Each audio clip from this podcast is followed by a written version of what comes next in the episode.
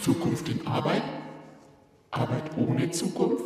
Eine Sendereihe in 26 Folgen, gefördert durch die Stiftung Menschenwürde und Arbeitswelt. Das Beschäftigungs- und Qualifizierungsprogramm der Landeshauptstadt München MBQ im Referat für Arbeit und Wirtschaft, Verdi und der Rosa-Luxemburg-Stiftung. Jeden ersten und dritten Freitag im Monat um 17 Uhr auf der 92,4 sowie in der Wiederholung am darauffolgenden Montag um 6 Uhr, um 9 Uhr und um 13 Uhr auf DAB Plus und im Livestream. Alle Folgen sind auch als Podcast unter www.zukunftinarbeit.eu abrufbar. Zukunft in Arbeit? Arbeit ohne Zukunft? Wie ist die Situation der Frauen in dieser Corona-Krise? Darüber sprachen wir mit Luise Clemens, Landesbezirksleiterin von Verdi Bayern, Anja Voisthoff, Leiterin der Abteilung Frauen des DGB und Anna Bauer, Fachanwältin für Arbeitsrecht und betroffene Mutter. Die Musik zwischendurch kommt von Regina Lindinger und ihrer CD Best of. Die Technik betreut heute Rainer Schnüttgen. Vielen Dank dafür. Die Sendung zusammengestellt haben Martina Helbing, Dagmar Fries und Christiane Bielmeier. Es sind die Frauen, die dieses Land rocken. So lautete der Titel eines Berichtes im Berliner Tagesspiegel. Überhaupt scheint es, als ob die Medien plötzlich entdeckt hätten, dass Frauen unverzichtbar sind für das Funktionieren unserer Gesellschaft. Wer sich schon länger mit Geschlechterfragen befasst, stellt erstaunt fest, dass Erkenntnisse, die sich seit Jahren förmlich aufdrängen, nun ganz offensichtlich im Mainstream angekommen sind. Was bedeutet das? Wie nachhaltig ist diese Entwicklung? Wie ist die Situation der Frauen in dieser Corona-Krise? Darüber sprach Martina Helbing mit Luise Clemens, Landesbezirksleiterin von Verdi Bayern.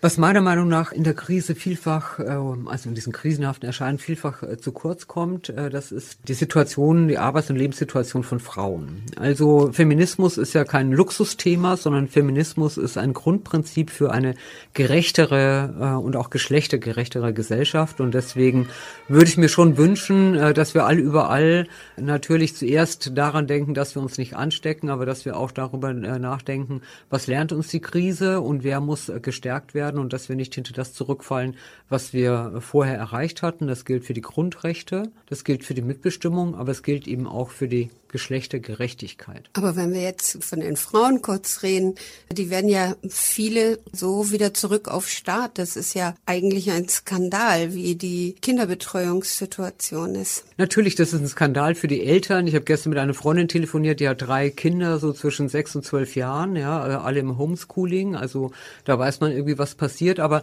also wenn man es jetzt mal sieht, was ist eigentlich das Weiß im Schwarzen, dann kann man ja sagen, kann mal bitte einer da drauf schauen, was äh, Frauen alles können können, ja, und dass sie insbesondere in Krisen stark sind. Und wenn die Stärke der Frauen in, der, in den Krisen nicht da wäre, sähe es um unsere Gesellschaft noch mal ganz viel schlechter aus. Ja, und dafür kriegen wir einen Applaus vom Balkon und weniger Geld. Na, also das ist, ist mal die, die Frage äh, Applaus vom Balkon. Das ähm, natürlich weiß ich auch, dass äh, gerade äh, das pflegende Personal, äh, die Kolleginnen und Kollegen sagen, davon können sie sich nichts kaufen und das ist richtig. Ja. Und trotzdem ist es doch in dieser Zeit der sozialen Distanz ein gutes Zeichen, äh, dass sich Menschen abends auf den Balkon stellen und äh, an die denken, die die Gesellschaft am Laufen halten. Und das um die um alle Frauen zu erweitern, ja, die nämlich zu Hause pflegen, äh, sich um die Kinder kümmern, ganze Care-Arbeit ähm, leisten. Genau rundum. Ähm, das könnte man schon gut erweitern, auch wenn die Frauen sich davon nichts kaufen können, genauso wie, wenig wie die pflegen. Aber der Wert in diesen äh, sozial distanzierten Zeiten von Gemeinsamkeit und sei es über den Balkon, ja, das ist weniger, glaube ich, für die Pflegen, aber für die Gesellschaft ist es, glaube ich, ein wunderbares Zeichen. Eigentlich müssten wir schon noch mal überlegen, ähm, die Umgangssachen zu lockern, weil ich meine, es könnten sich ja auch mal zwei Familien zusammentun und das ist für die Kinder schön und das ist für die Eltern äh, gut, weil dann können sie mal in Ruhe arbeiten. Äh, aber da sind wir noch weit von entfernt, zumindestens hier in Bayern, oder? Naja, ich meine, äh, in Bayern äh, ist es halt so, dass äh, die Anzahl der Infektionen im Verhältnis in allen Bundesländern halt mit am höchsten ist. Ja, und äh, wenn man muss, glaube ich, manchmal sich einfach immer noch mal dran erinnern, warum tun wir das alles? Damit nicht mehr Menschen schwer erkranken, als Behandlungsplätze da sind. Da kann man jetzt auch noch mal äh, mit Fug und Recht über unser Gesundheitssystem sprechen. Das wäre wahrscheinlich noch mal eine, eine eigene Sendung das wert. Aber äh, solange, wenn die, äh, wenn die Erkrankungszahlen, die Infektionszahlen runtergehen, sind eben auch Lockerungen möglich und ich denke, das wird auch kommen, weil man kann eine Gesellschaft ja nicht irgendwie ewig einsperren, sei, wenn es noch so nötig ist. Und ehrlich gesagt, ich weiß nicht, wie es äh, anderen geht, aber ich frage mich die ganze Zeit schon, was werden wir wohl in einem Jahr über die Entscheidungen von heute sagen? Werden wir sagen, ja, die waren richtig oder werden wir sagen, wie irre waren wir eigentlich? Aber wir haben einfach keine Erfahrung und deswegen, also keine, keine Erfahrung, auf die man zurückgreifen könnte im Sinne von damals haben wir das so und so gemacht, ja. Und deswegen, glaube ich, ist ähm, das gerüttelte Maß an Vorsicht für die gesamte Gesellschaft. Also ich glaube, dass die Politik da an vielen Stellen doch eine ganze Menge richtig macht. Aber ähm, es muss auch gerade, wenn es um die Frage der Kinderbetreuung geht, um die Frage von sag mal, ähm, dass, dass ja nicht alle Menschen riesen Wohnungen haben mit dem Ost- und Westflügel äh, und die Enge äh, und die finanzielle Not äh, und der sozial, mangelnde soziale Kontakt führt eben auch zu mehr Gewalt in den Familien und da muss einfach was passieren, das muss in den Blick genommen werden. Ja, das ist richtig. Und wir müssen vielleicht auch in den Gewerkschaften noch mehr, wir Frauen tun das ja von den Verdi-Frauen, den Blick dahin lenken, dass die Care-Arbeit, die zu Hause unentgeltlich geleistet wird, auch aufgewertet wird. Also, dass es anerkannt wird und zwar nicht nur mit Worten, sondern auch finanziell. Weil wenn die Frauen jetzt nicht arbeiten können wegen der Kinder, dann heißt es für sie ja auch Lohnverlust, keine Rentenpunkte eventuell mhm. und, und, und. Na, wir sind ja eine Frauengewerkschaft. Der überwiegende Anteil unserer Mitglieder sind Frauen und deswegen sind, zumindest für Verdi kann ich das sagen, diese Themen einfach sehr präsent. Also sowohl was die Frage von Bezahlung von sogenannte Frauenberufe angeht, aber eben auch die Frage von äh, unbezahlter Care-Arbeit und was bedeutet das. Also das ist, sag ich mal, da haben wir echt alle Expertisen, die man sich wünschen kann. Bräuchte es jetzt nur noch eine Politik, äh, die das mal äh, leichter und stärker umsetzt und aber so mit unseren Forderungen, glaube ich, sind wir da gut unterwegs und entwickeln die ja auch immer weiter, wenn es neue mhm. Erkenntnisse mhm. gibt. Also spannende Zeiten, weil im Moment will jeder unterstützen, den Pflegerinnen mehr zahlen, äh, es werden die Verkäuferinnen anerkannt und die Leute, die zu Hause jetzt pflegen, was Frauen sind.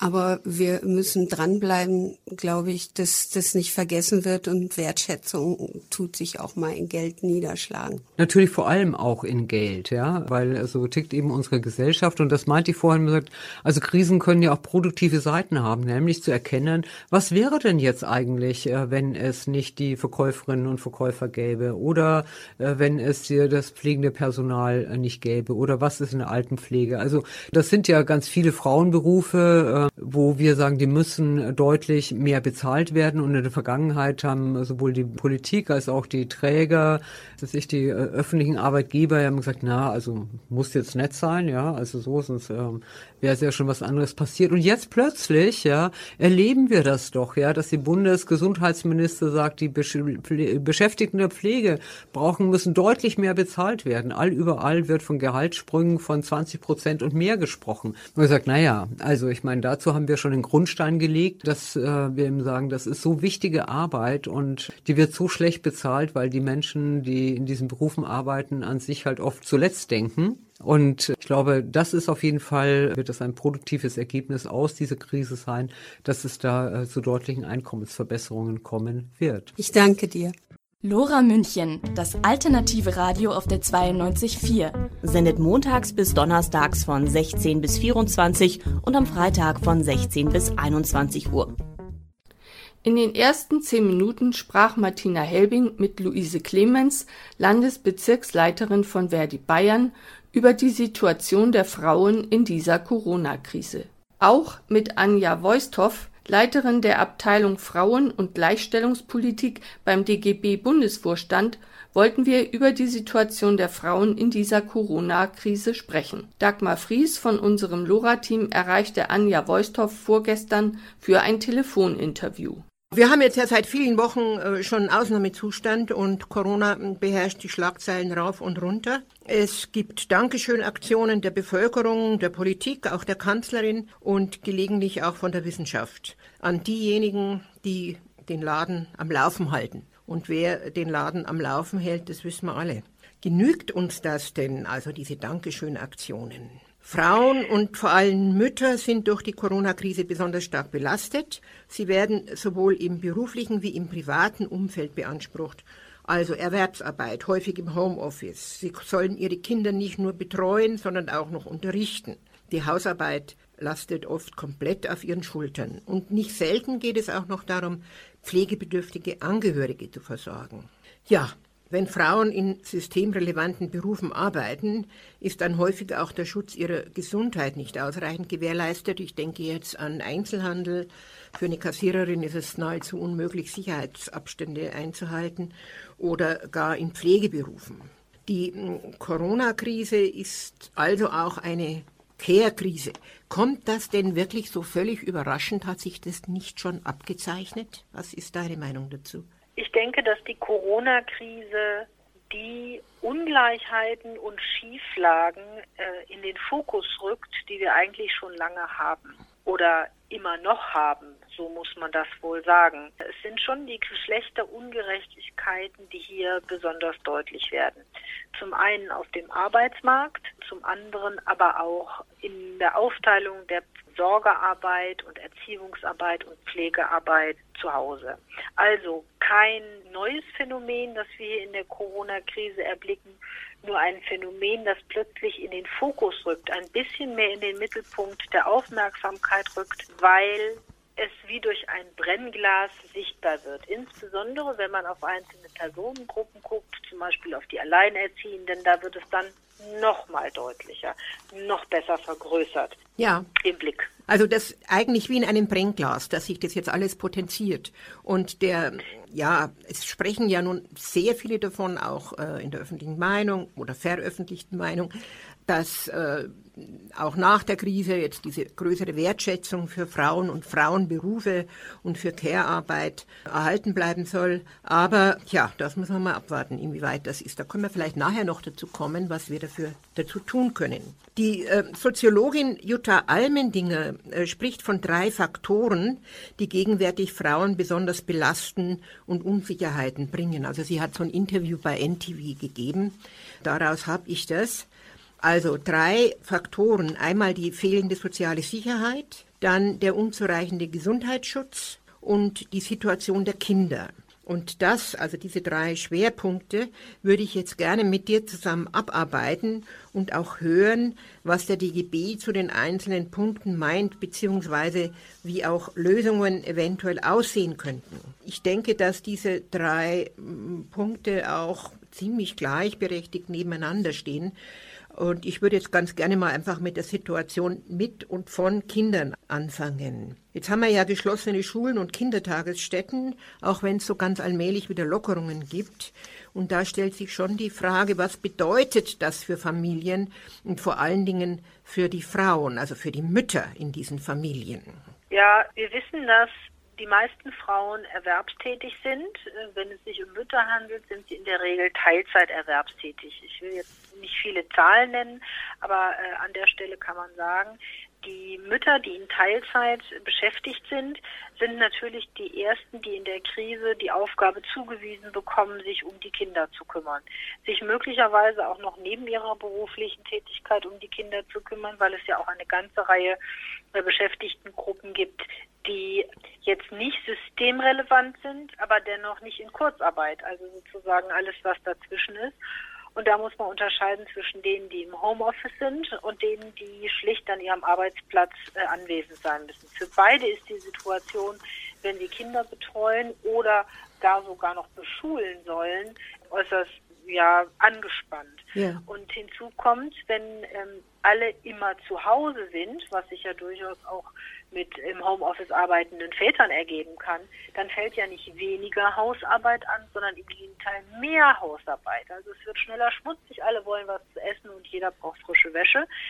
Insofern ist das natürlich eine enorme Belastung, vor allem für die Frauen, äh, die nebenher in Anführungszeichen ihrer beruflichen Tätigkeit nachgehen und die Aufgaben einfach zugewiesen bekommen, weil ja in der Regel die Väter Vollzeitberufstätig sind. Und wenn sie nicht gerade in Kurzarbeit sind, dann eben auch die Aufgaben eher ihren Frauen äh, zuweisen oder sich die Zuweisung schon dadurch ergibt, dass die Väter ja häufiger das größere, den größeren Einkommensanteil nach Hause bringen und wenn es darum geht, Arbeitszeit zu reduzieren, um all diese Aufgaben bewältigen zu können, dann fällt der Blick eher auf die Frauen, die ohnehin schon aufgrund mhm. des Gender Pay Gap weniger verdienen.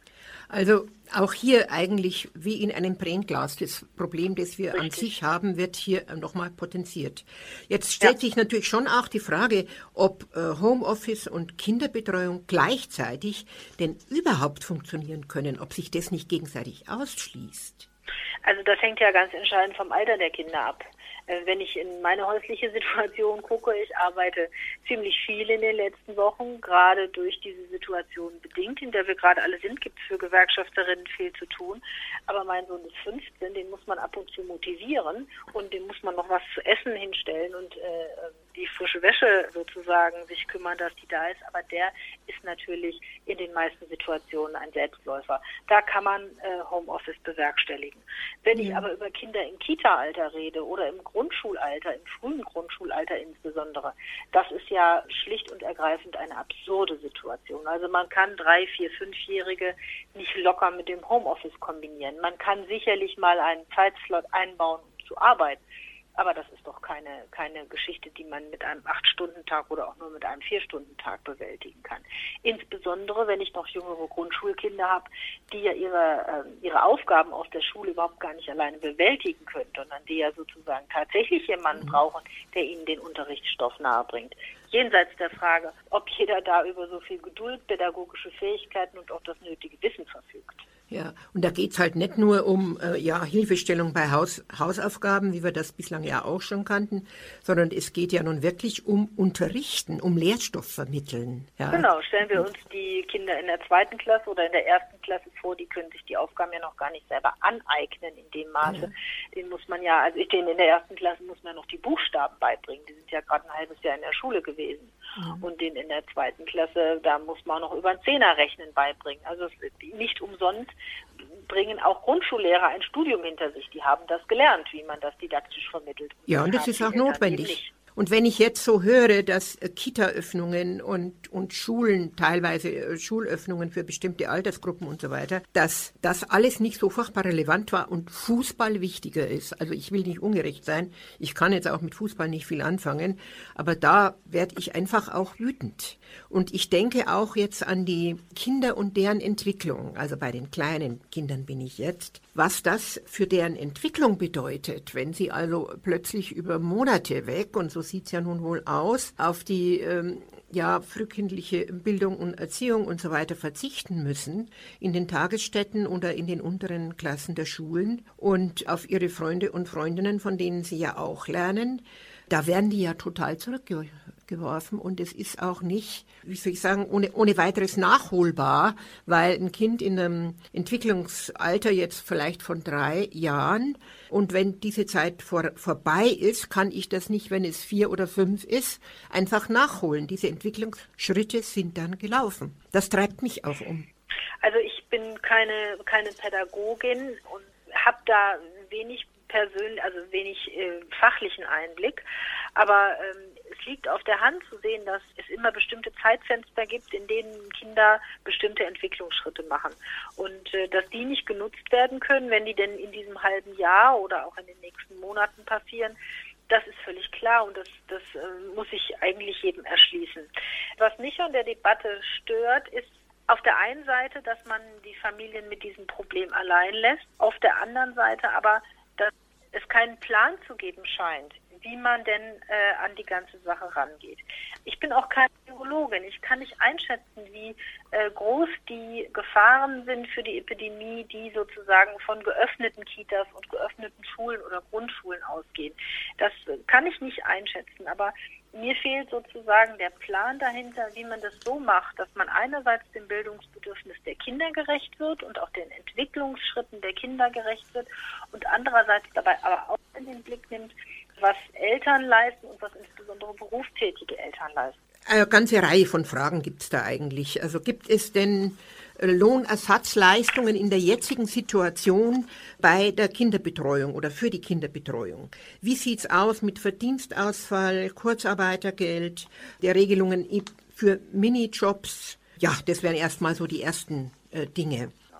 Also ähm, für Eltern, die ihre Kinder betreuen und deswegen ihrer gewohnten Erwerbstätigkeiten eben nachgehen können, weil eben die Schulen und die Kitas geschlossen sind. Für solche Eltern gibt es im Prinzip eine Verdienstausfallentschädigung nach dem Paragraph 56 des Infektionsschutzgesetzes. Die ist auf Betreiben der Gewerkschaften neu geschaffen worden, weil wir schon vor Wochen gesehen haben, dass das eben nicht leistbar ist der Erwerbstätigkeit nachzugehen und gleichzeitig die Kinder zu betreuen. Nicht nur nicht im Homeoffice, sondern insbesondere dann ja nicht, wenn man äh, auch noch an einem anderen Arbeitsort unterwegs ist. Die Regelung ist geschaffen worden und hat aus unserer Sicht einige, einige Lücken. Also sie gilt nur für Kinder bis zwölf Jahre. Sie gilt nur dann, wenn Homeoffice unzumutbar ist. Und, und das ist das größte Problem an dieser Regelung, sie gilt nur bis zum 15. Mai. Sie Aha. müsste also jetzt dringend verlängert werden. Das ist mal das Erste, was einzufordern ist. Der DGB fordert aber darüber hinaus, daraus eine Familiensoforthilfe zu machen. Nämlich nicht mehr zu sagen, per se ist das Homeoffice mit Kindererziehung vereinbar, sondern das geht erst mit älteren Kindern. Und vor allem äh, zu gucken, dass man nicht nur eine Aufstockung, eine Ersatzleistung von 67 Prozent hat, die es jetzt bis zum 15. Mai noch gibt, sondern die muss im Grunde höher liegen, ähnlich wie beim Kurzarbeitergeld muss da äh, draufgelegt werden. Und, also so äh, 80, 90 Prozent oder wie, was? Ja, bis zu 80 Prozent, also 80 Prozent ist die Forderung. ja, Moment, genau. Gut.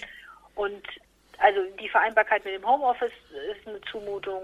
Und dann haben wir das Problem, dass wir zusätzlich, was wir am Anfang gar nicht gesehen haben, das Problem haben, die Arbeitgeber sind nicht immer gewillt, ihre Beschäftigten freizustellen, um die Kinder zu betreuen, um dann die Verdienstausfallentschädigung in Anspruch zu nehmen. Das heißt, wir brauchen zudem einen Rechtsanspruch auf Freistellung, gern auch auf stundenweise oder tageweise Freistellung, damit sich zum Beispiel die Vater und Mutter ähm, die Kinderbetreuung teilen können und nicht beide voll aus dem Job aussteigen müssen, um die Kinder zu betreuen. Das alles sind Regelungen, die müssen auf das, was im Moment noch bis zum 15. Mai gilt und verlängert werden muss, aufgesattelt werden. Aber was uns besonders noch am Herzen liegt, ist ein Thema in die Debatte zu bringen, das uns noch mehr zu kurz zu kommen scheint als die Frage der Kinderbetreuung und einer Verdienstausfallentschädigung, nämlich die Frage von pflegenden äh, Beschäftigten ja, genau. und pflegebedürftigen Angehörigen. Die fallen ja leicht äh, runter in der Diskussion. Die wir einfordern, darf nicht nur für die Betreuung von Kindern gelten, sondern sie muss auch eine Verdienstausfallentschädigung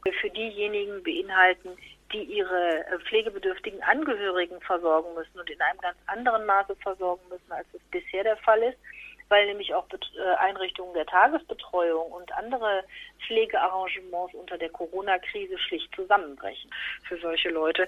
In der Tat, das ist alles ganz schwer zu bewerkstelligen in dieser Situation, wenn man auch noch mit der Risikogruppe. Das ist ist wohl wahr. Ja, finanzielle Absicherung natürlich ist klar, dass die äh, Menschen in den äh, Care-Berufen und auch im Handel, also überall da, wo überproportional viel Frauen äh, beschäftigt sind. Mhm. Das ist ja in Kehrberufen 80 Prozent, im Einzelhandel sind 70 Prozent. Das ist, sind die Verdienstmöglichkeiten sehr schlecht und das muss sich einfach ändern und zwar dauerhaft und auf lange Sicht ändern. Also nicht, dass es noch lang dauert, bis es kommt, sondern es muss sich ändern.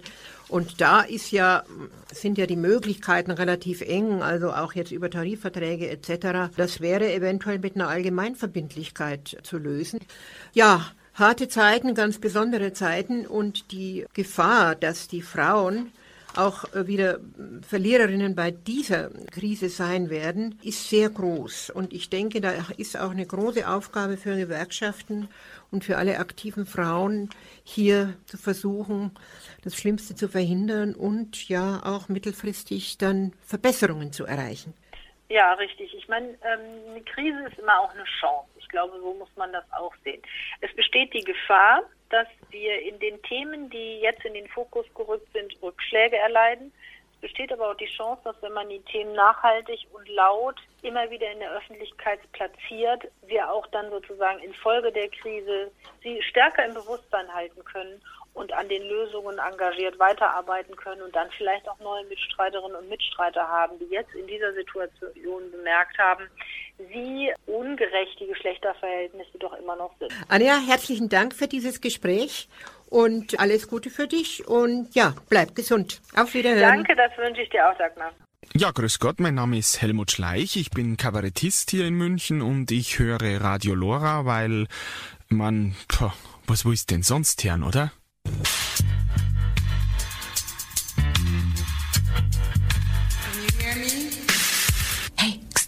Lora München auf 92.4. Ich darf so gern über meinen Schatten springen, dann da die lauter lustige Lieder singen, aber jeden Schritt, den ich geh, macht mein Schatten mit. Ich darf so gern über meinen Schatten springen, dann da die lauter lustige Lieder singen, aber jeden Schritt, den ich geh, macht mein Schatten mit. In meiner Fantasie, da bin ich dreimal ich, da bin ich den Schatten los. Aber dann schau ich um, da ist er schon wieder. Und zwar gleich dreimal so groß, er lasst ihn nicht packen, er lasst ihn nicht schnappen. Mir fällt der richtige Schwung. Wenn ich mich erzwing, wenn ich noch so hoch spring, ich komm nicht um den Schatten ich so gern über meinen Schatten springen, dann da die lauter lustige Lieder singen, aber jeden Schritt, den ich geh, macht mein Schatten mit. Ich so gern über meinen Schatten springen, dann da die lauter lustige Lieder singen, aber jeden Schritt, den ich geh, macht mein Schatten mit. Ich darf reden wie ein Buch und finden, was ich such. Ich wisse, was ich möcht. Da mach ich keinen Fehler und schmeiß keinen Teller. Mir war einfach alles recht, ich war wie schön. Und die Zeit, die bleibt stehen. Ich darf bloß, was ich mag. Alles war leicht und schnell erreicht. Ich darf mich freien auf jeden Tag. Guten Abend. Sie hören Lora München auf 92,4 Megahertz. Und wie immer am zweiten Mittwoch im Monat senden in der Sendereihe Arbeit, Brotzeit, Freizeit die Verdi-Frauen. In der ersten halben Stunde der heutigen Sendung hörten Sie ein Interview mit Luise Clemens, Landesbezirksleiterin von Verdi Bayern, und Anja Voisthoff, Leiterin der Abteilung Frauen des DGB. Jetzt wollen wir hören, was Anna Bauer, Fachanwältin für Arbeitsrecht und betroffene Mutter zur Situation sagt. Es sind die Frauen, die das Land rocken, titelt der Tagesspiegel. Plötzlich erweisen sich Pflegerinnen und Supermarktkassiererinnen als systemrelevant. Die Kanzlerin bedankt sich ganz ausdrücklich bei diesen Beschäftigten, die jetzt das Überleben sichern. Was sagt die systemrelevante Arbeitsrechtsanwältin Anna Bauer denn dazu? Ja, was sage ich dazu? Da, also das würde wahrscheinlich die Sendung sprengen, was ich dazu alles zu sagen hätte. Insgesamt habe ich jetzt während der Corona-Krise über all diese Erscheinungen, was da hochkocht, eine ziemliche Wut entwickelt. Was mir also vielleicht mal vorweg äh, aufgefallen ist, ist, dass die Corona-Krise tatsächlich die hässlichen Fratzen unserer Gesellschaft ziemlich nach oben gekocht hat. Und das betrifft einmal das Thema arm-reich, ja. Das trifft aber auch das Thema der Situation der Frauen in unserer Gesellschaft und die fehlende Gleichberechtigung, die mit bisher ganz gut unterm Deckel gehalten wurde durch viel Familienpolitik in Richtung Elternzeit. Viel Geld wird investiert, Betreuungsmöglichkeiten werden ausgebaut. Es wird gefordert von der Politik, Frauen sollen schnell wieder zurück in den Beruf. Was wir ja auch äh, bei den Verdi-Frauen schon immer kritisiert haben, ist, dass die Wahrheit ja anders aussieht. Die Wahrheit fängt schon damit an, dass der weit, weit, weit überwiegende Teil, nämlich über 90 Prozent der Teilzeitbeschäftigten sind Frauen und sie sind in der Regel nicht aus Gründen der Work-Life-Balance äh, Teilzeit beschäftigt, sie sind Teilzeit beschäftigt, weil sie sich um Haus und Hof kümmern. Das heißt, sich um die Kinderbetreuung kümmern und die ganze Care-Arbeit, die sonst so anfällt, verrichten das kocht jetzt hoch in so einer Krise. Gut, jetzt gucken wir uns mal erstmal die eine Beschäftigungsgruppe an, äh, die, die Seniorenheime, wir gucken uns an die Krankenhäuser, die Pflege.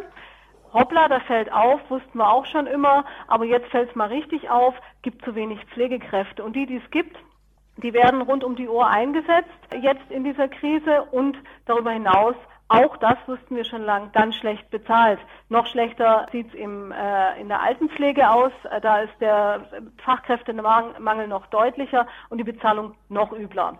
So, und dann stellt sich, wie habe ich es neulich in der Zeitung gelesen, stellt man sich im stuckverzierten Wohnzimmer in Bogenhausen, tritt man mal auf den Balkon und klatscht dazu, dass die tollen Kräfte alle sich so einsetzen. Das ist jetzt erstmal einfach auch äh, eine, Frage der Wertschätzung. Wie werden diese Leute bezahlt? Das, das ist das eine. Es ist mhm. ziemlich gut klar geworden und ziemlich hochgekocht, wer da, wer da draufzahlt. Das sind die Frauen mit, mit einer schlechten Bezahlung, in Teilzeit gerne noch und dann später ähm, in der Rente werden sie äh, sich schwer tun. Das ist mal das eine, was ziemlich deutlich geworden ist und was tatsächlich auch überregional in, äh, in den Medien diskutiert wurde, so ein bisschen jedenfalls. Der zweite Punkt, der mich noch viel wütender gemacht hat, ähm, ist ähm, die wochenlange Kita- und Schulschließung und Hortschließungen, also die, die, die Schließung sämtlicher Kinderbetreuungseinrichtungen. Also ich will mich jetzt gar nicht, ich sage ja, das würde den Rahmen sprengen, was mich da wütend macht. Ich will mich gar nicht darüber auslassen, wie, wie unfassbar ich das finde, dass man die Schulpflicht, die bislang heilig war, gerade in Bayern, mit dem Handstreich einfach so unter den Teppich kennt, sagt, naja, ist im Moment nicht so wichtig. Ja, interessant. Aber was äh, richtig interessant ist, ist der Umgang mit äh, der Frage, beziehungsweise das Nichtstellen der Frage, wie machen das denn jetzt die Eltern, beziehungsweise man fragt immer nach den Eltern, aber in Wahrheit sind es ja, ohne dass ich jetzt hier Zahlen habe, aber davon gehe ich mal aus, weit überwiegend Frauen. Ja, wie machen die das denn jetzt, die berufstätigen Frauen? Ich mag das Begriffspaar nicht. Vom, bei Männern fügt man in der Regel nicht hinzu, dass, es Berufs-, dass sie berufstätig sind. Aber wie machen das jetzt die berufstätigen Frauen oder berufstätigen Mütter? Noch ein Begriffspaar, das ich nicht mag, aber ist wohl so. Ne? Wie machen die das jetzt eigentlich, wenn es die ganzen Betreuungseinrichtungen, wenn die nicht mehr zur Verfügung stehen? Ja. Ist Home, egal. Homeoffice mit Kindern auf dem Schoß, oder? Ganz genau. Also letztlich gibt es dazu keine Antwort. Es hat äh, jedenfalls, ich habe jetzt keinen der Entscheider in dieser Corona-Krise jemals irgendwas dazu sagen hören, außer die Frau Giffey, die hat mal in so einem Halbsatz erwähnt, dass das ja schon irgendwie blöd ist für Frauen, aber hat auch gleich dazu gesagt, dass es jetzt halt so ist und sein muss und man, dass man halt schon irgendwann mal dafür eine Lösung finden muss. Ansonsten habe ich nichts, genau nichts dazu gehört. Diese Leopoldina äh, zu äh, 98 Prozent äh, im Gremium besetzt von älteren Männern. Ähm, äh, in ihrer Studie, die hat da glaube ich einen Satz dazu gesagt, die Kita-Schließungen müssen bleiben. Die, also das, die hat ja zwar so ein, so ein, so ein Stufenprogramm vorgeschlagen, aber erstmal ähm, einfach keinen einzigen Ton dazu gesagt, wie das umgesetzt werden soll. Es ist letztlich, so ähm, erlebe ich das, also auch zu Homeoffice hat es niemand gesagt, obwohl jetzt am letzten Wochenende habe ich den Herrn Söder äh, hören, äh, sagen hören und auch der Satz spricht Bände, wir haben ja keine Heimarbeit mehr, wir haben ja Homeoffice. Der Satz ist nicht nur fachlich völliger Schwachsinn, ja, weil es gibt äh, tatsächlich, es gibt tatsächlich technisch Heimarbeit, es gibt auch ein Heimarbeitsgesetz, kommt, ähm, naja, führt jetzt hier zu weit. Ähm, aber warum jetzt das Homeoffice die Lösung ist, das sagt keiner. Und äh, warum sagt es keiner? Weil es keine Lösung ist. Es ist eine Legende und auch da sind wir in der ähm, in, in dem Bereich, die wir uns ähm, engagieren, jetzt zum Beispiel bei den Verdi-Frauen, sind wir ähm, schon lange der Auffassung, dass die Idee von Digitalisierung äh, der Arbeitswelt, Arbeiten 4.0, dass man, dass das Homeoffice eine Vereinbarkeit von Familie und Beruf schafft, äh, dass das ein, eine Legende, ein Märchen ist. Ähm, das ist umweltpolitisch interessant, es verkürzt oder erspart einem Wegezeichen. Punkt. Das war's. Niemand, der Kinder unter zehn Jahren hat, kann einem ernsthaften Beruf nachgehen in einem Homeoffice, so das überhaupt möglich ist.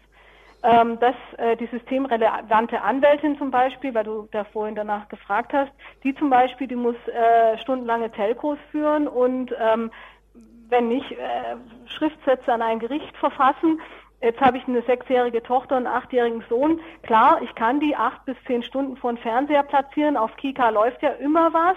Das ZDF bietet jetzt ja auch Lern, ähm, Lernsendungen an für die Schulschließung. Ist alles ganz super. Aber ob das so gedacht ist, meinem Anspruch an Kindererziehung genügt es nicht.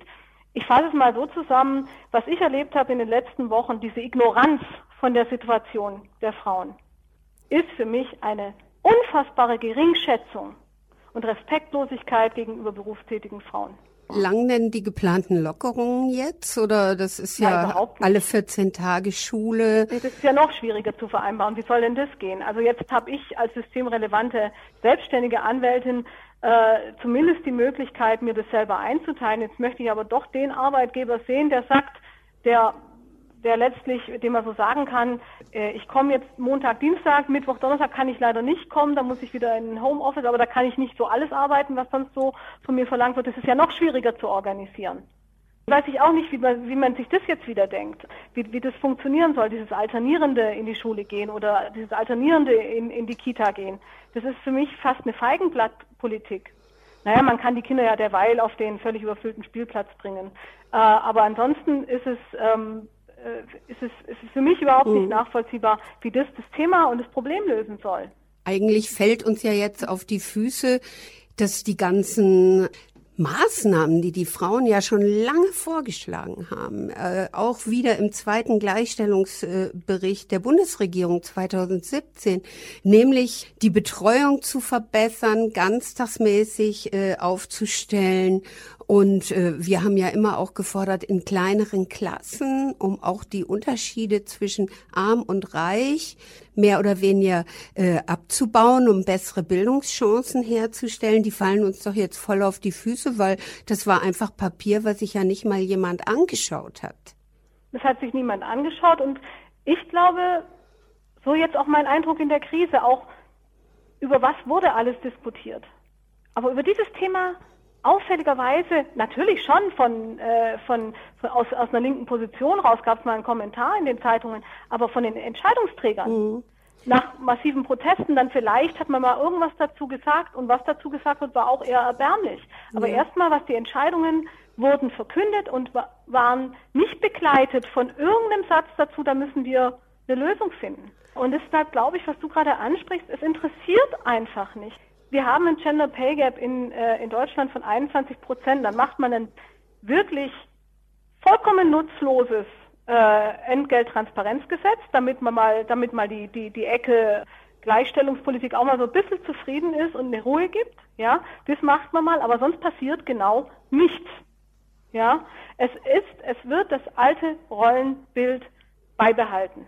Ja, Frau ist primär zuständig für Care-Arbeit und Kinderbetreuung und wenn wenn es geht, kann sie dann auch noch ein bisschen was arbeiten, ist auch sinnvoll. Jetzt hat man ja bis vor kurzem Fachkräftemangel und da sind ja doch auch einige Qualifizierte, die man unterbringen kann. Auch mit der Rente nach der Scheidungsrate kein unwichtiges, äh, keine unwichtige Frage. Auch mit der Rente können später knapp werden, trägt dann auch die Gesellschaft. Ähm, ist schon interessant, die in Lohn und Brot zu bringen. Man muss auch die Frauen da ein bisschen packen. Also da, da bin ich jetzt auch nicht raus. Äh, auch von, von Frauenseite ist es jetzt nicht unbedingt äh, groß verfolgt worden, aber die Möglichkeiten sind auch nicht so äh, da. Also in unserer Gesellschaft haben wir einfach eine, ein, ein Rollenbild, das wirklich Jahrzehnte gegenüber Nachbarländern zurücktritt. Ne? Also die, die berufstätige Frau, die berufstätige Mutter, wie gesagt, dieses Wortpaar, wenn dadurch erkennt man ja schon, dass dieses Wortpaar so gängig schon gibt. Daran erkennt man ja schon, dass es irgendwie doch was Außergewöhnliches scheinbar ist. Die, das ist was Nettes, aber es ist nichts, wovor man den notwendigen Respekt hat, habe ich den Eindruck. Sonst würde man mit dieser Berufsgruppe so nicht umgehen, wie jetzt umgegangen wurde. Unterstützen Sie Lora München, Ihr freies Radio auf der 92.4 durch ein Hörerabo. Für nur 5 Euro im Monat sichern Sie unsere Unabhängigkeit. Mehr Infos unter www.lora924.de www.lora924.de oder unter der Telefonnummer 089 480 2851. 089 480 2851. Wir schicken Ihnen gerne Informationsmaterial zu.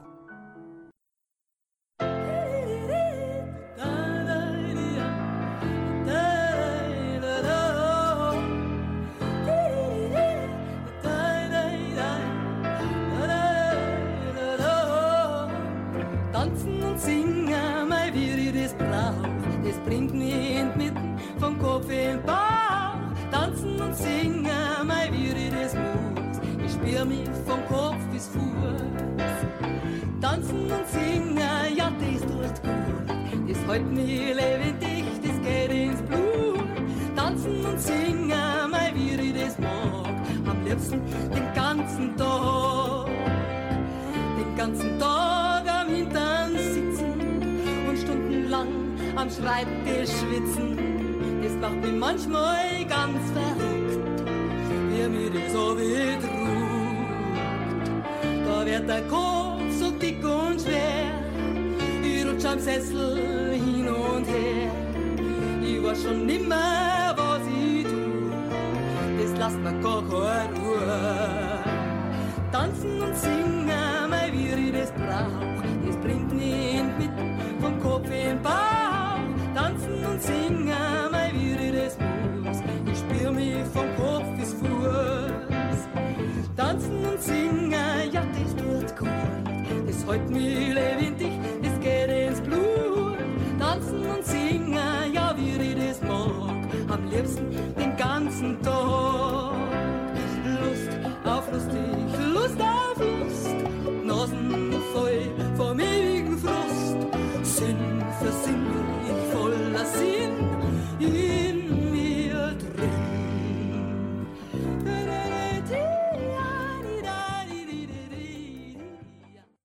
Guten Abend, Sie hören Lora München auf 92,4 MHz.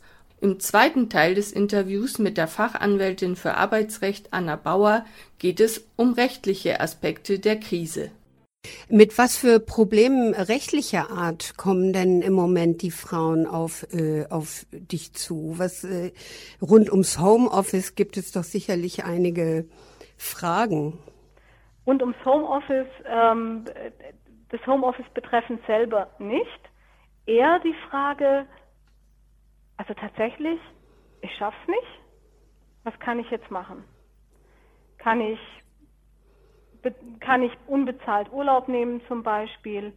Ähm, wie finanziere ich mich? Gibt es Finanzierungsmöglichkeiten? Solche Fragen tauchen auf. Wie, wie, wie, wie schaffe ich das? Wie kann mhm. ich es machen?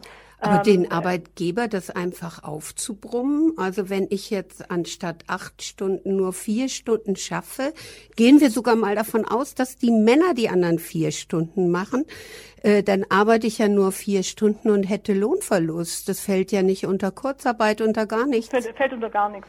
Und ja. Da könnten doch einfach die Unternehmer sagen, okay, wir zahlen jetzt die trotzdem das volle Gehalt weiter. Das wäre total nett von den Arbeit, Arbeitgebern, aber einen Anspruch darauf gibt es natürlich nicht. Ich kenne sogar einen Arbeitgeber, der genau das gesagt hat zu einer Beschäftigten in einem Gespräch dann auch mit mir.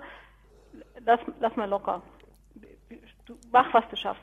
Das ist natürlich vorbildlich. Ne? Das ist ein echtes äh, gemeinsames Stemmen ähm, in, in so einer Krise. Ja, es ist natürlich, äh, aber es ist jetzt nicht der Regelfall. Und den Anspruch darauf gibt es schon gar nicht. Den gibt es nicht. Hoffnen kommen wirklich äh, an, an den Rand ihrer Möglichkeiten und oft ist dann die Idee, unbezahlt Urlaub zu nehmen Ja. oder einfach gar nicht zu arbeiten. Ähm, das, das sowas darf dann auch nicht zu einer Kündigung führen. Ne? Das geht nicht. Das ist ja eine, eine Notsituation und da gibt's ja auch ein, äh, gi- gibt's ja auch sowas wie ein Leistungsverweigerungsrecht, so nach dem Motto, ich muss meine Kinder betreuen. Äh, das ist vorrangig gegen meine über meine Arbeitspflicht. Ich, ich, ich teile meinem Arbeitgeber mit, ich, ähm, ich werde die nächsten zwei Wochen gar nicht arbeiten. Es geht nicht. Auch nicht im Homeoffice, ist nicht machbar. Ähm, aber dann ist die spannende Frage, wer zahlt es jetzt? Ne? Und da wird der Arbeitgeber höchstens für drei, vier Tage, da gibt es den Paragraph 616 BGB, was zahlen müssen. Und sonst ist er raus natürlich. Also das ist ein Grundsatz, ich formuliere es mal platt im, Arbeit, äh, platt im Arbeitsrecht, ohne äh, Arbeit äh, kein Lohn. Da wird noch einiges auf die Frauen zukommen, finanzieller Art. Na sicher, Mhm. zumal wenn es Open End ist. Am Anfang war es ja so, naja, da hieß es bis zu den Osterferien, da denkt sich jeder, ach, das kriegen wir irgendwie gewuppt. Na, ich kenne die Fälle, die sind dann im Homeoffice, morgens um fünf aufgestanden, haben bis acht gearbeitet, dann die Kinder betreut, dann mittags nochmal zwei Stunden und dann natürlich nachts. Arbeitszeitgesetz hin oder her spielt im Moment ja auch keine Rolle. Aber, ähm, aber so nach drei bis fünf Wochen äh, geht's halt irgendwann nicht mehr. Also Mhm. und jetzt und dann kamen ja immer die Aussagen, die Schulen, wenn überhaupt noch dieses Schuljahr, äh, dann tauchte auch einmal, habe ich den Herrn Lauterbach hören und gesagt, bis 22 haben wir damit noch zu tun. Da geht einem dann schon äh, also da kriegt man dann schon die Flatter und dann gehen einem auch die Kräfte aus. Ne? Du kannst nicht jetzt monatelang um 5 Uhr morgens aufstehen, drei Stunden arbeiten und dann, das funktioniert nicht. Ja, da werden die, die, die werden krank. Also das, das kann gar nicht funktionieren, das ist ja klar. Ne? Und äh, jetzt die Frage, wer zahlt. Es gibt tatsächlich eine Neuregelung im Infektionsschutzgesetz. Äh, das ist so ein bisschen nachgebildet, eine Entgeltfortzahlung im Krankheitsfall. Da äh, kann man, wenn man nicht arbeiten kann, aufgrund der Kinderbetreuung, kann man ähm, eine Entschädigung bekommen von der, äh, vom Staat. Ja, ähm, die ist begrenzt auf sechs Wochen.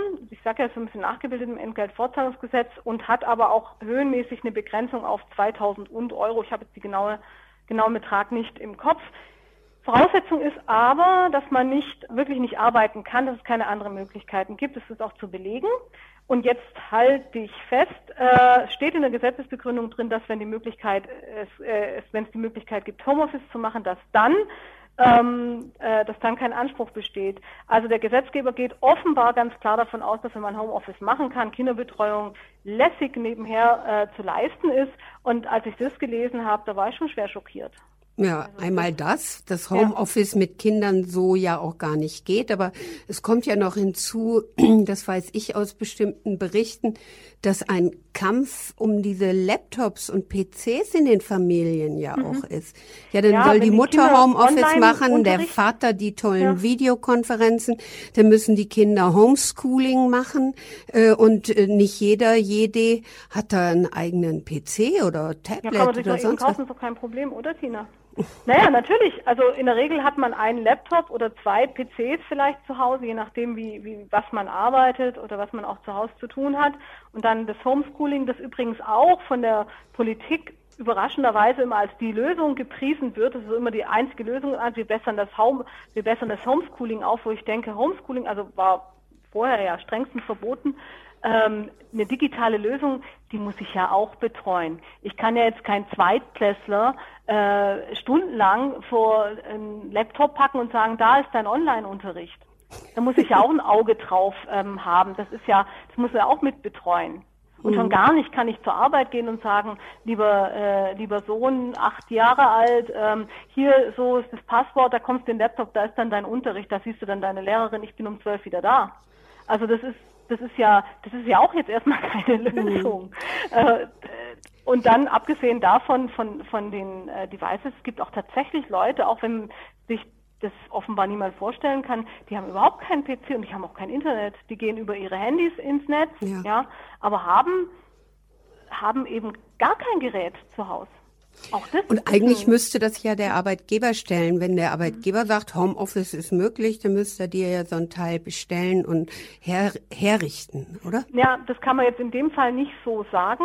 Es gibt, da muss man differenzieren. Es gibt einmal die sogenannte Telearbeit. Wenn man Tele, von Telearbeit spricht, spricht man, die ist auch definiert in, in der Arbeitsstättenverordnung, dann äh, sprechen wir tatsächlich davon, da richtet einem der Arbeitgeber einen echten Arbeitsplatz ein im, äh, in, im Haus, ja, und also zu Hause. Und äh, da muss er auch dafür Sorge tragen, dass äh, da, hat er, da, da muss er sogar eine Gefährdungsbeurteilung zumindest am Anfang ähm, durchführen und er muss das ausstatten und bezahlen und alles. Das ist Telearbeit. Das Homeoffice. Homeoffice ist erstmal kein rechtlicher Begriff. Ne? Darunter packt man so ungefähr alles, ja, was jenseits des Büroarbeits oder des, des Arbeitsplatzes äh, stattfindet. Also jegliche mobile Arbeit, ähm, äh, die, die ich eben zu Hause verrichte, die, die fällt da drunter, kann ja auch mal ein Telefongespräch sein oder so. Das ist landläufig Homeoffice. Homeoffice ist aber kein rechtlicher Begriff. Ne? Und man, gibt, es gibt auch noch das Mobile Office. Ne? Ich könnte ja im Zweifel auch an mich an die ISA setzen oder sitze im Zug oder am Flughafen, keine Ahnung. Ich bin ja immer dann, wenn ich Arbeitsleistung erbringe, äh, erfülle ich ja in irgendeiner Form meinen Arbeitsvertrag. Und dann ist die Frage, in dem Moment, wenn ich nicht im Betrieb bin, was ist das eigentlich und was gilt dann da? Ja, und äh, wenn wir jetzt, wenn ich jetzt vom Homeoffice spreche, spreche ich nicht von Telearbeit. Telearbeit ist eine ganz andere Geschichte. Das ist tatsächlich der fix eingerichtete und bezahlte Arbeitsplatz beim Arbeitgeber. Im Moment haben wir ja die Situation, dass letztlich durch die Krise in, in, in 0, nix äh, die Arbeitgeber, und ich finde auch, habe ich jetzt erlebt, muss ich da mal eine Lanze brechen, viele Arbeitgeber unheimlich flexibel waren und gesagt haben, wir, wir machen das alles irgendwie möglich, dass Homeoffice gemacht werden kann. Aber Homeoffice an sich, also der Wunsch kommt ja auch oft von Arbeitnehmerseite, führt jetzt nicht automatisch zu einem Anspruch, dass der Arbeitgeber mir die, die, die, äh, die Geräte dafür stellt. Überhaupt nicht. Aber du vertrittst ja überwiegend ähm, Betriebsräte und Personalräte. Mhm. Und sind das diese Unternehmen, die dort kulant sind? Oder kann man auch sagen, es sind die auch, wo überhaupt keine Mitbestimmung äh, vorhanden ist? Sagen wir es mal so, ich kriege es natürlich aus den Betrieben mit, wo es Betriebsräte gibt. Okay. Deshalb, aber ich, ich kann jetzt natürlich wenig dazu sagen. Also ich könnte, ich würde jetzt nicht eine Aussage wagen, so in Betrieben ohne Betriebsräte äh, gibt es diese Kooperation nicht. Ich habe es natürlich über die Betriebsräte mitbekommen und so erlebt. Dass da eine betriebliche, wenn eine betriebliche Mitbestimmung da ist, dass, da, dass es da eine größere Kooperation gibt, das halte ich schon für, für möglich. Aber belegen kann ich das nicht. Ja, gut, jetzt äh, könnten wir noch äh, ziemlich lang weitersprechen.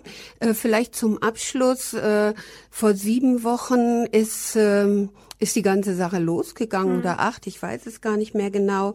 Ähm, wie hast du da so ein bisschen die Zukunft der Arbeit für Frauen gesehen, falls man das jetzt aussparen kann in seinem Kopf? Und wie würdest du das für heute jetzt mit Corona sehen? Geht's da zurück auf Start oder? Oh, das ist eine spannende Frage. Ich bin ja in dem Punkt Zukunft, Arbeit von Frauen auch schon vor Corona sehr kritisch gewesen, weil ich ähm, so eine gewisse, weil mir schon immer so eine gewisse Grundakzeptanz oder so ein Grundrespekt äh, gefehlt hat und mir dieses Rollen, diese Rollenverteilung auch in den letzten Jahren häufig sehr aufgestoßen ist. Letztlich hat die Corona-Krise, ich habe es ja ganz eingangs gesagt, das aus meiner Sicht einfach nach oben gekocht, was eh schon da war.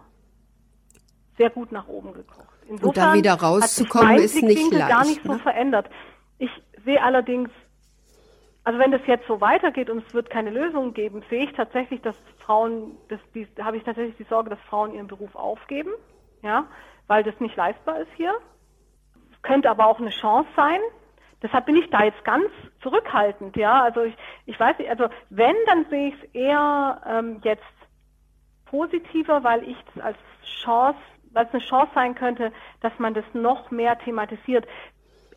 Vorher habe ich das gesehen und mich häufig darüber geärgert, dass man letztlich immer so ein bisschen belächelt wurde. Über, wenn man mit Gleichberechtigung der Frau ähm, gekommen ist, wurde man immer so ein bisschen auch in der Presse durch. In der FAZ gab es mal, oder ich weiß, glaube, ich weiß nicht, ob Sie will nicht die FAZ jetzt zu Unrecht hier beschuldigen, aber in der FAZ gab so ein äh, so ein, äh, so ein so ein Kommentar jüngst, ähm, der sich so ein bisschen belächelt, der die Frauenbewegung heutzutage so ein bisschen belächelt, so nach dem Motto, was was wollt ihr eigentlich, ne? Also ist doch alles super, äh, gleichberechtigt und toll. Und das habe ich schon, kritisiere ich schon lange, dass ich aus meiner Sicht das nämlich nicht so ist. Es gibt, da liegt ein Deckmantel drüber. Ja? Und ähm, letztlich ähm, kriege ich zwar eine ungeheure Wut äh, über, die, über die Vorkommnisse jetzt, also über diese Ignoranz in der Corona-Krise, aber es bietet auch eine Chance. Insofern ähm, finde ich die, ich finde die Situation keineswegs verändert, aber hochgekocht und das ist natürlich immer eine Chance, es zu thematisieren und zu einem großen Thema zu machen quasi also finanzielle Aufwertung. Du brauchst mal ordentliche Zahlen. Das ist ja alles sind alles Mutmaßungen auch von mir, muss man sagen. Ich bin jetzt ja keine Wissenschaftlerin, die irgendwo hierzu äh, Erhebungen äh, getroffen hat. Das ist eine Beobachtung von mir. Ne? Das ist ja, nicht wissenschaftlich ich, fundiert. Ich hab, Aber es wäre jetzt natürlich mal spannend. Ich habe Wissenschaftlerinnen gefragt und die sind mhm. noch nicht so weit. Die ja, haben die gleichen erst, Vermutungen wie ja. wir, denke ich mhm. mir. Aber die Chance besteht darin tatsächlich, eine Aufwertung von mhm Pflegeberufen, aber auch von, von den bis jetzt systemrelevanten, die wenig verdienen im Einzelhandel und, und, und hinzubekommen, sowie zu thematisieren, dass es eigentlich eine gleichberechtigte Verteilung der Sorge äh, und Berufsarbeit geben muss. Genau. Ja. Ja. Ja, Anna. schon als Chance um, um auch mal was Positives hier in dieser Sendung zu ja. sagen. Ne? Ich habe jetzt ja nur rumgeschimpft, von dem her ähm, äh, wäre das natürlich, oder das, so sollten wir es auch nehmen und, äh, und, und angehen. Ja. Ja. Da müssen wir noch einiges tun. Ich danke dir jedenfalls. Du switcht jetzt vermutlich in die nächste Videokonferenz. Ja. Also bei denen, wo ich bin, da kommen manchmal Kinder vorbei. Ja? Und gucken echt? mal ganz interessiert so in dem ich Bildschirm. Bin ja systemrelevant, seit, aber erst seit dem 27. März bin ich systemrelevant, nee, nicht März, April. Seit dem 27. April bin ich auch systemrelevant und meine sind in der Notbetreuung. Ja, ja. habe ich sie hinabgeschoben. Ja. Okay. Deshalb ja. läuft bei mir im Hintergrund niemand durch. naja, es ja. Ist, ist ja auch nicht weiter schlimm. Ja? Nee. Okay. okay. Du, dann mach's gut. Ich äh, danke dir und äh, ja, ich hoffe, wir sehen uns bald mal. Ja, das hoffe ich auch. Mach's hm? gut, Tina. Ja, tschüss.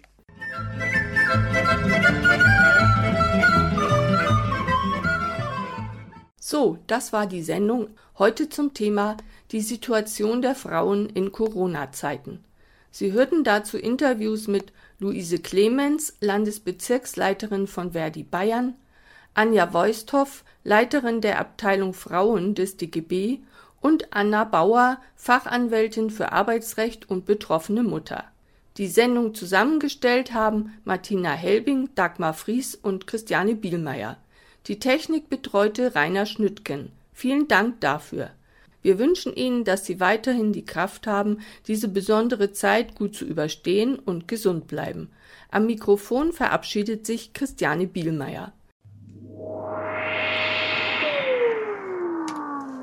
Zukunft in Arbeit? Arbeit ohne Zukunft? Eine Sendereihe in 26 Folgen, gefördert durch die Stiftung Menschenwürde und Arbeitswelt. Das Beschäftigungs- und Qualifizierungsprogramm der Landeshauptstadt München MBQ im Referat für Arbeit und Wirtschaft, Verdi und der Rosa Luxemburg Stiftung. Jeden ersten und dritten Freitag im Monat um 17 Uhr auf der 92,4 sowie in der Wiederholung am darauffolgenden Montag um 6 Uhr, um 9 Uhr und um 13 Uhr auf DAB Plus und im Livestream. Alle Folgen sind auch als Podcast unter www.zukunftinarbeit.eu abrufbar. Zukunft in Arbeit? Arbeit ohne Zukunft?